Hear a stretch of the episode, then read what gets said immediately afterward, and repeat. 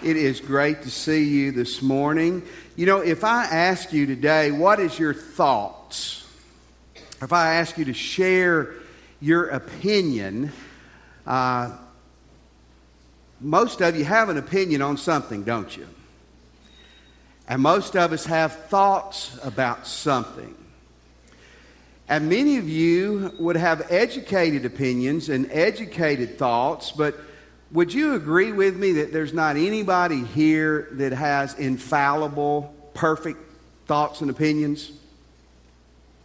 Would you agree with me that your husband or wife our parents aren't perfect and their thoughts and opinions say amen? Okay, good. God's thoughts on sex. When I, when I thought about this title several months ago, I thought the one little error or problem might be is thoughts has the idea of being subjective. Well, that's what God thinks, and I think this, but let me remind you what God thinks is perfect. In 2 Timothy 3.16, now we're going to be in 1 Corinthians uh, 6, but this is a foundational verse. It says, All Scripture is God-breathed, and it's useful for teaching, rebuking, correcting, and training in righteousness. So when we talk about from Genesis 1 to Revelation 22, God's thoughts on something, we're really talking about what's fact and what's true, and it's, it's without error. So when we look at God's thoughts this morning, not my opinions, but God's thoughts, what we're looking at is perfect. Okay, that's our that's our foundation. So we're talking about sex. Let's do a quick review uh, from last Sunday before we dive into what we're going to talk about today. Number one, sex is God's idea. Say that with me. Okay, that's a really important foundation. Here's the second thing we're going to really see more this morning. Sex has a very limited context. In God's eyes, sex is supposed to be between a husband and a wife, man and woman who are married. That's where sex is to take place. Very limited context. And here's the third thing Sex in this context should be wonderful. Repeat that out loud with me. And all the men said, okay. And it should be for women too. Okay. Now, what we were going to do, we were going to look at the out of bounds this week, and then we were going to look at homosexuality next week. But what I found out on Thursday, I had, I had one hour long sermon or two 25 to 30 minute sermons and i know how you all are. So we're going to have we're going to look this morning at some out of bounds things of sex and then next week we're going to look at more detail on how we deal with those things. And then on april 13th we're going to talk about homosexuality. Probably the biggest most important issue uh, facing christianity in america today and at least in the moral and ethical issue but first of all, let's talk about this. What is out of bounds? That's our subject today. Sexually, what is out of bounds? I mentioned we're going to be in 1 Corinthians chapter 6. Verse 15 through 18, if you have your Bibles, you can read. If not, they'll be on the screens. Do you not know that your bodies are members of Christ Himself? Shall I then take the members of Christ and unite them with a prostitute? Never. Do you not know that he who unites himself with a prostitute is one with her in body? For it is said the two became one flesh from Genesis 2. That is psychologically, spiritually, and that's a sexual thing too there.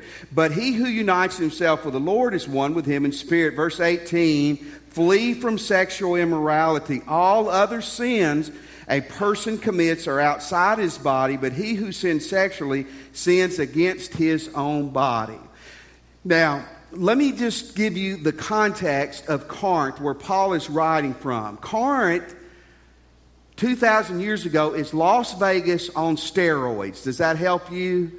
I mean, it was, uh, it was a party boomtown, to say the least. It was, uh, it, it, it was not Paul wasn't writing to a Sunday school class, basically, is what I'm telling you, and just to meet my little community. Uh, it was a place, especially for men, that sexual freedom and license was almost expected, that women better be chaste, they better be loyal, but a man, he can have sex with a prostitute, he can have sex with slaves, and it's okay. Remember, this is the context he's writing in.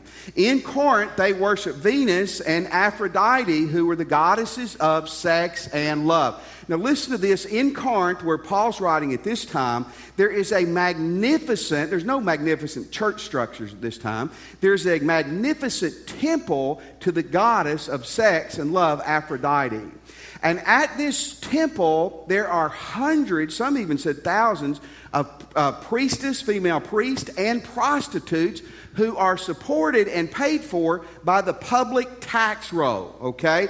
And part of going to worship there at the temple of Aphrodite, it involves sex. So on Wednesday night, when your child or your young person said, I want to go to the youth group at the temple of Aphrodite tonight, moms and dads said, no, hopefully, okay? Because that would have been the place to hang out, I'm sure. This is the context. This is what he's writing into. It, Corinth is far more immoral than even America is today. And he says in verse 18, flee from sexual immorality. In, in the, remember, the New Testament was written in Greek, and that phrase, sexual immorality, is one Greek word, porneia. And you, you know what we get porneia, pornography, from that. But sexual immorality here, here's what it meant it meant the whole gamut that we're going to look at in just a moment. It, it, it meant anything outside of the bounds of marriage was wrong. Now, I want you to read verse 19 with me. Do you not know your body is a temple of the Holy Spirit who is in you, whom you have received from God? You are not your own. Now, he's talking to Christians here. Now, so if you're not a Christian, our greatest desire is that you become a Christian this morning. And so this will apply to you. If you're not a Christian, you and your body is still very precious to God, and everything we're going to talk about applies to you. But if you are a Christian, there's real significance here because he's talking about you possessing God, God living in you. This is this is will change your life if you would think about this. Let me show you a picture of the of the, the temple in Jesus' day. Now this is actually a model city. Cindy and I got to see this, and many who've been to Jerusalem have seen it when we were there of, of Jerusalem. And this was the temple that Jesus interacted with. Leave it there for a second, Brian. Remember, New Testament is written in Greek, and so put it on Josh. And there's two words used to describe the temple. One is the whole temple structure. This is the whole temple structure. There was a Greek word for this, the temple. Then there was another Greek word for this right here. This is the holy place. Inside of this is the Holy of Holies, where the Ark of the Covenant was, where only the high priest went once a year. That was where the presence of God dwelled. When it says in verse 19, listen, that you as a Christian are the temple of God, it was saying you are the Holy of Holies. You get a hold of that? Not that you're just the temple structure. God lives in you. So anything you do with your body, and, and when you sin sexually, you're sinning against the Holy Spirit in you. Folks, God lives in you. You are, as a Christian, you are the Holy of Holies. Is that not awesome? That's what God says about us, okay? So keep that in mind as we dive into sinning with our body, sinning sexually. What's out of bounds? We're going to see five things this morning. Here's number one homosexuality. Now, we're going to talk about this on the 13th, two weeks from today, so I'm not going to spend a lot of time on it today. Leviticus 18:22 from the Old Testament. Do not lie with a man, do not have sex with a man as one has sex with a woman. That's what he's saying. That is detestable. You do not need to be a Bible scholar to understand what that's saying, correct? I mean, that's pretty simple. 1 Corinthians 6, 15 and 16, let's back up a little bit, or excuse me, 9 and 10. Do you not know that the wicked will not inherit the kingdom of God? Listen what he says here.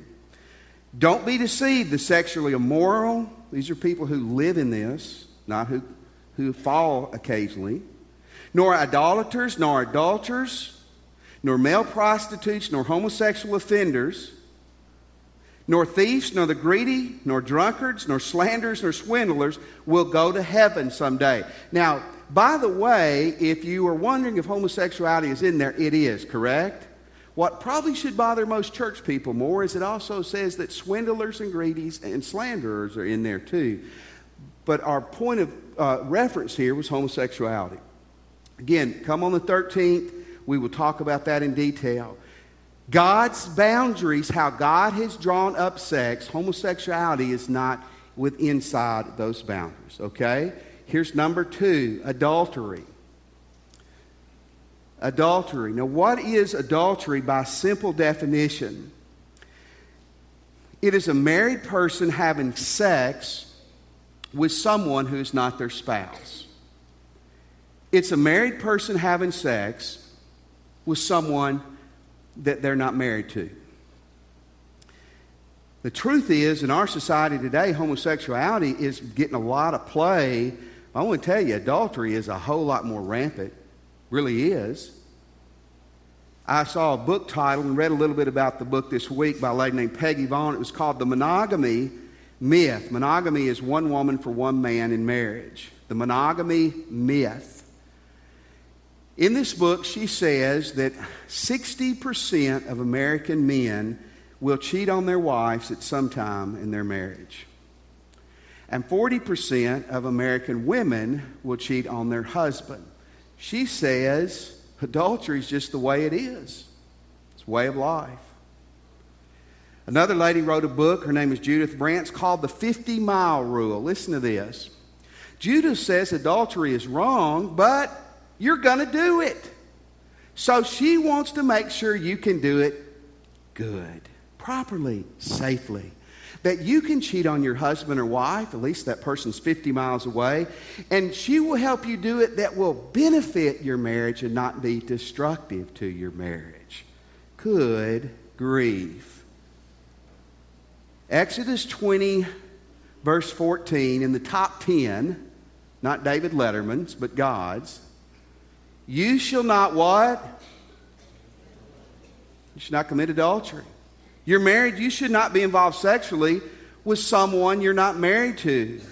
In 1 Corinthians 16, or excuse me, 6 verse 15 and 16, don't you know your bodies are members of Christ Himself? Shall I then take the members of Christ and unite them with a prostitute or with anyone I'm not married to? Never. Do you not know that he who unites himself with a prostitute or anyone who they're not married to is, is one with them in body? For it is said the two have become one flesh. I'm going to pause real quick and say this. Everything I'm going to talk about today, some of it's pretty tough. So if you say, I'm in this right now, this is me, this is my marriage, this is homosexuality, whatever, this is you. Listen, I want to tell you, you're in the right place today. You're in God's house. And we love you and God loves you. And, and we're not saying any of this this morning to condemn you or to kick you. We're trying to say this to help you to, to help you come to Christ and make right decisions, okay? Please keep that in mind throughout the whole sermon. God says when, when, when a person gets married, that they become one. Remember, we talked about that last week, that you become one. You become one emotionally, you become one psychologically, and certainly that was a sexual connotation. That, that there is a oneness, and when you are married and you cheat on your spouse, you are breaking that oneness. Now, I want to be careful what I say because I don't want to be crude and I don't want you, uh, but I want to get the point across. Adultery is a lot more than just intercourse. Now, we can talk about emotional affairs and all that. We're not going to talk about that this morning. 1998, President Clinton was in office. This is not Republican, Democrat. This is just the facts, Jack. President Clinton is accused of having an, a relationship with an intern, Monica Lewinsky. How many of you remember that story? And he came on TV and he wagged that finger and he said he had not done that and he needed to get back to the work of the American people. You remember that? And then six months later, he got caught red handed. And he vaguely, you know, he owned it to some degree. But here's what else he said he said, We had oral sex. We did not have intercourse. Therefore, we did not have sex.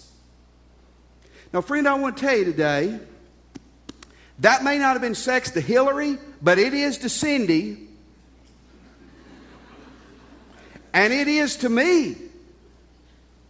And I'm going to bet to 99% of the people in this room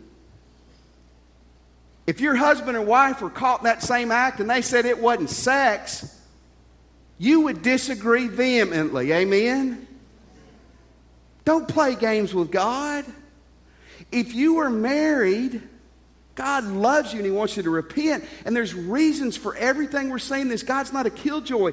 But if you are involved physically with someone who is not your, your spouse, that is adultery. You are breaking that oneness. Listen, there is one very clear reason in the Bible for divorce, and that's adultery. Listen, if adultery happens and you can stay married, that would be the will of God. It would be great. But God gives that clause there because God knows when you violate your spouse like that, that you are breaking that oneness spiritually, emotionally, and physically. You are hurting them in your marriage in the deepest and most profound way. God didn't say, don't cheat on your spouse because he's a killjoy. He knew the very best thing for you and your marriage is that you stay loyal to each other.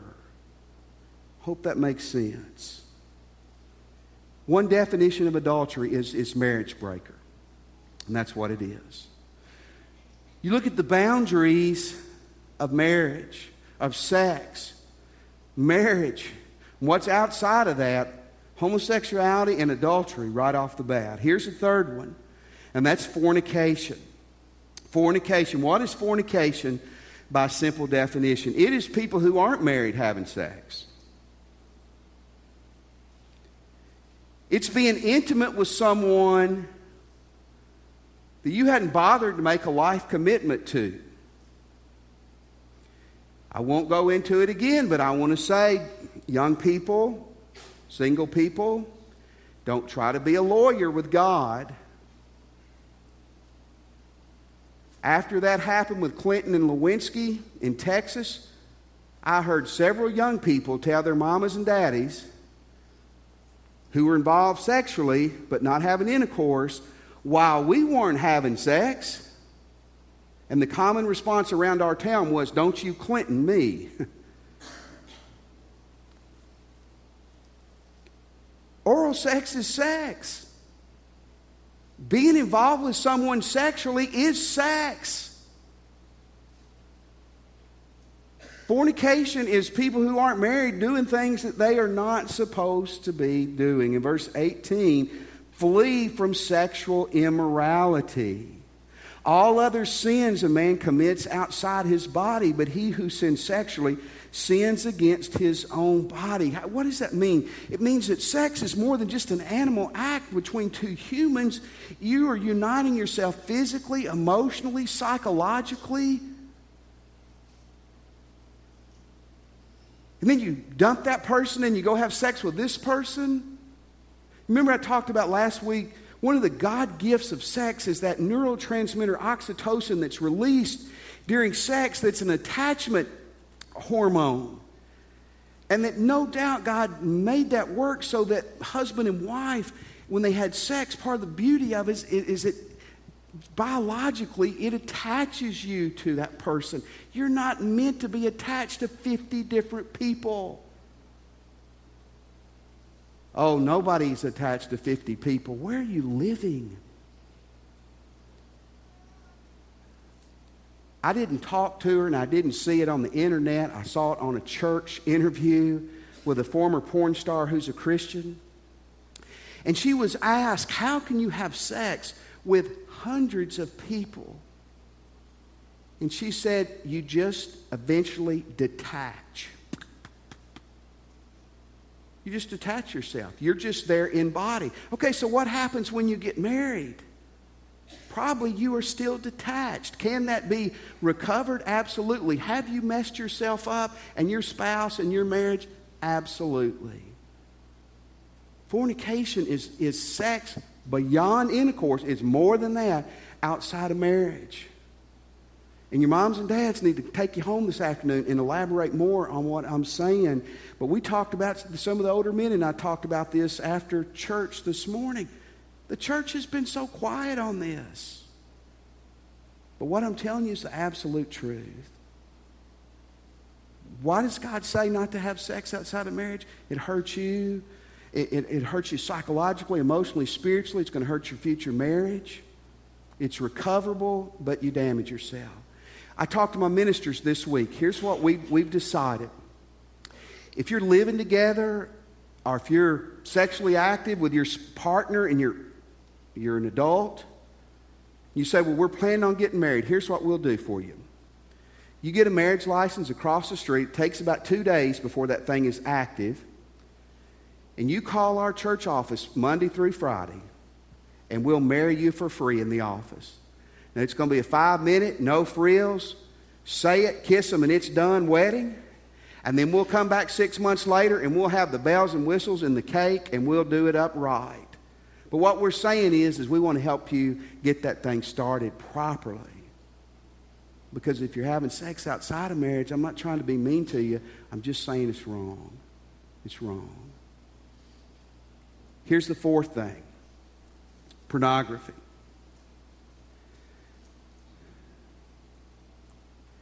But pornography is not adultery, is it? I mean, you're not actually doing something with someone. It's not fornication. You're not, you're not actually doing something with a person. Remember uh, verse 18 flee from sexual immorality or morality, porneia.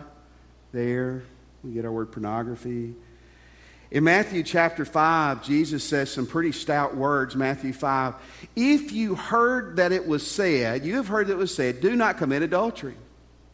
But I tell you, anyone who looks at a woman lustfully has already committed adultery with her in his heart. To look at lustfully is to look at someone to want to have sex with them.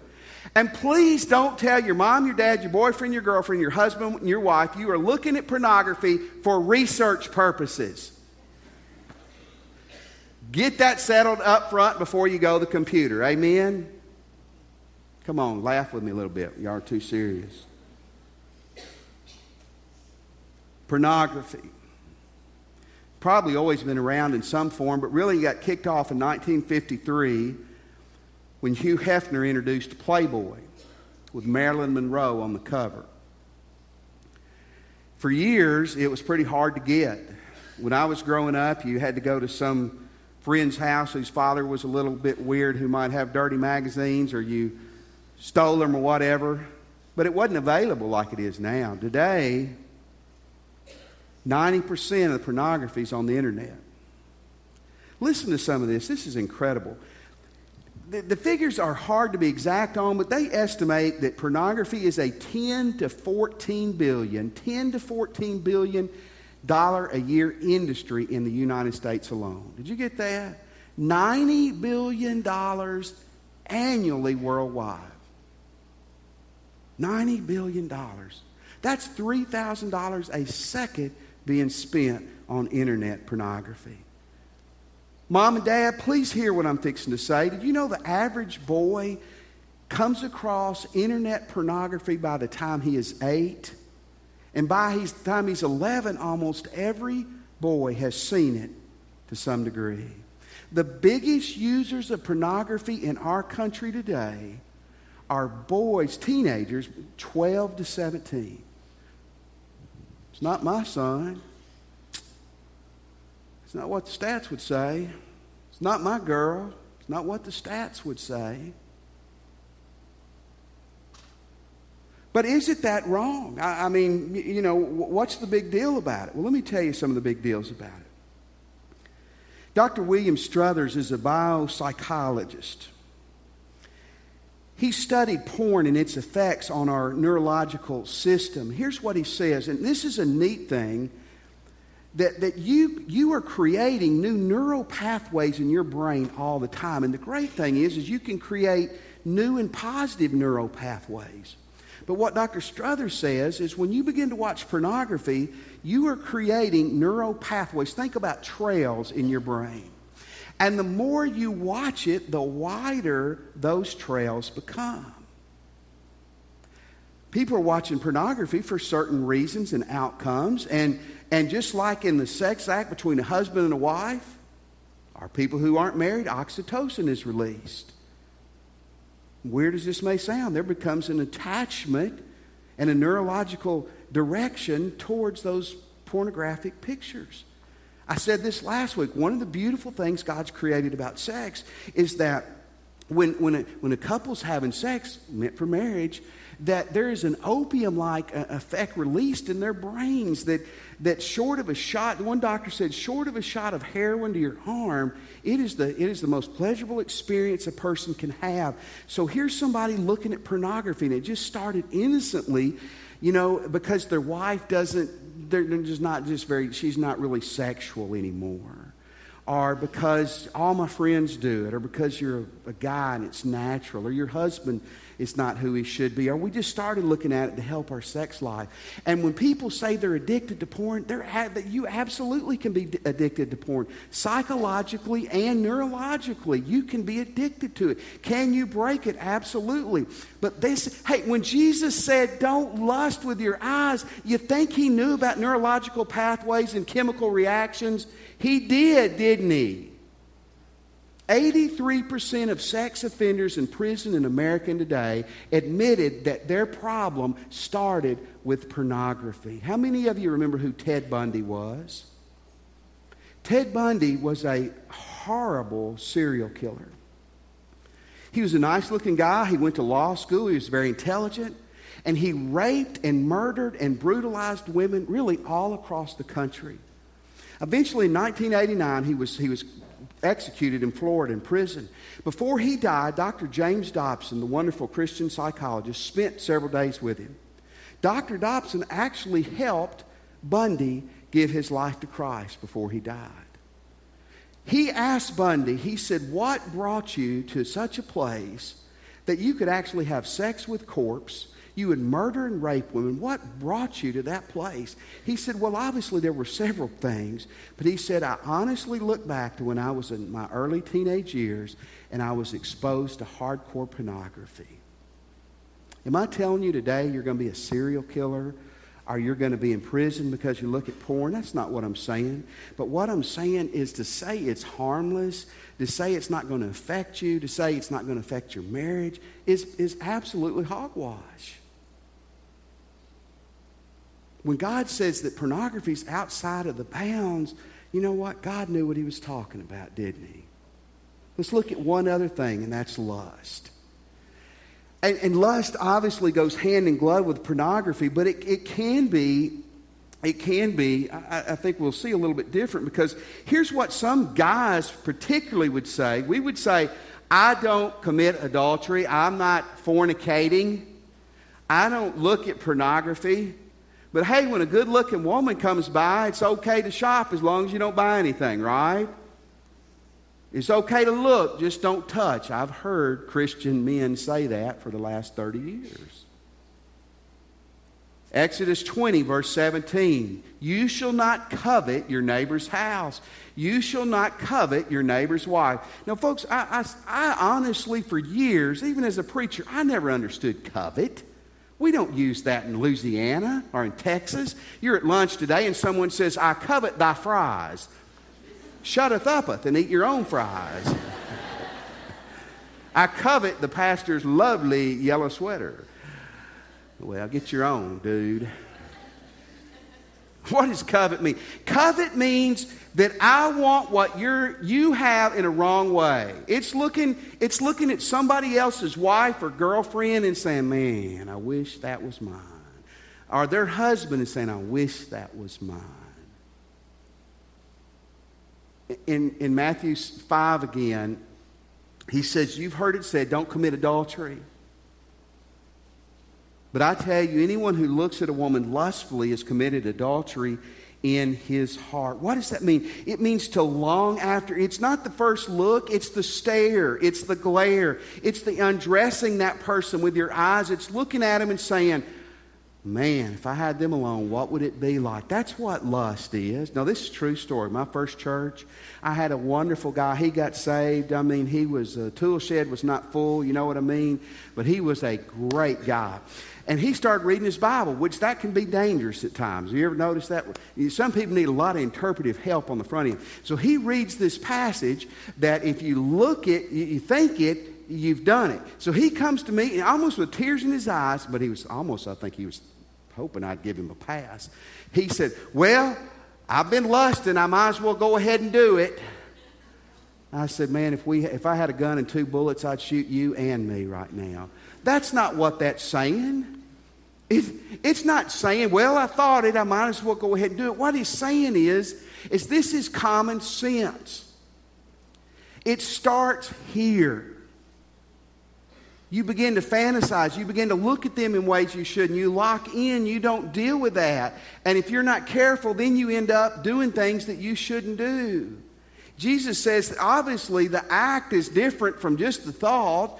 To do the, to do the deed is to multiply the sin. But he said the sin begins with the eyes. Men, remember what I told you last week? Lust your wives. It's legal. Women, he may not be much to look at, but you married him. Lust him. Fall back in love with the way your husband or wife looks. You get married, like the way they look, like a lot more about, but that's who you need to focus on. It's okay to really admire the beauty of your husband or wife. Now, women, help a brother out here. We are visual. Amen, guys? Well, thank you. About four of us are. a bunch of sissies. When you paint your clothes on, ladies, it doesn't help us. You following me?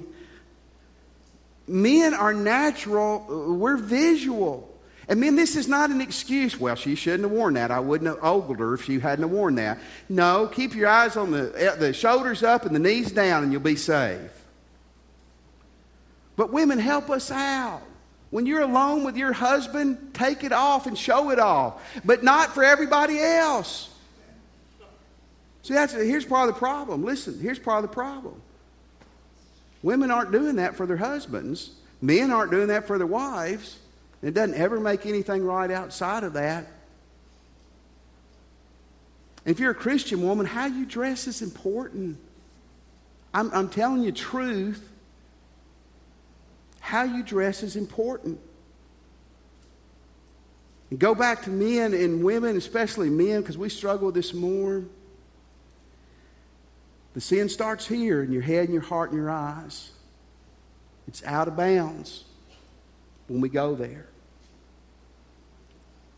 And I told you next week we're going to look at some more specifics on how to deal with these things. But let me give you the, fa- the foundation of it.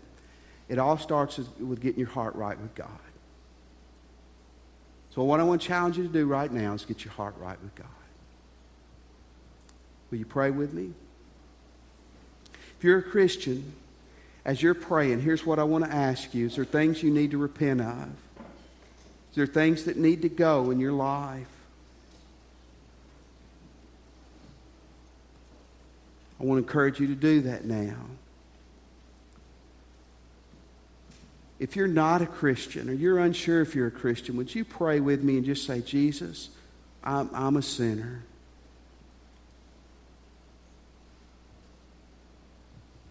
And I want to turn from my sins today. I believe you're the Son of God, Jesus, and you died for me. And, and today I'm asking you come into my heart. Transform me, Jesus. Change me today. Let me have your attention just for a second. We're going to stand in a moment, and I want to challenge you to respond to Christ. Maybe where you're, you're seated, you just ask Christ to come into your heart, or you're ready to do that. When we stand, would you come and talk to one of these ministers and settle that deal with God? Would you do that today? Maybe this morning you'd like to join the church. We would love for you to do that. God's leading you to. One way you can do it when we stand, you ease out, you come forward you can join this morning. You need a good church home. You need a place where you'll be loved unconditionally and supported and helped. Come join us this morning. Christian, today, maybe just where you're standing, there needs to be some repentance and a fresh start with you and God. Maybe you want to come and pray with a minister, pray at the altar, you and your family come and pray. Folks, the stakes are awful high then the choice is yours. Let's make the right choices. Let's stand. As God leads you, you.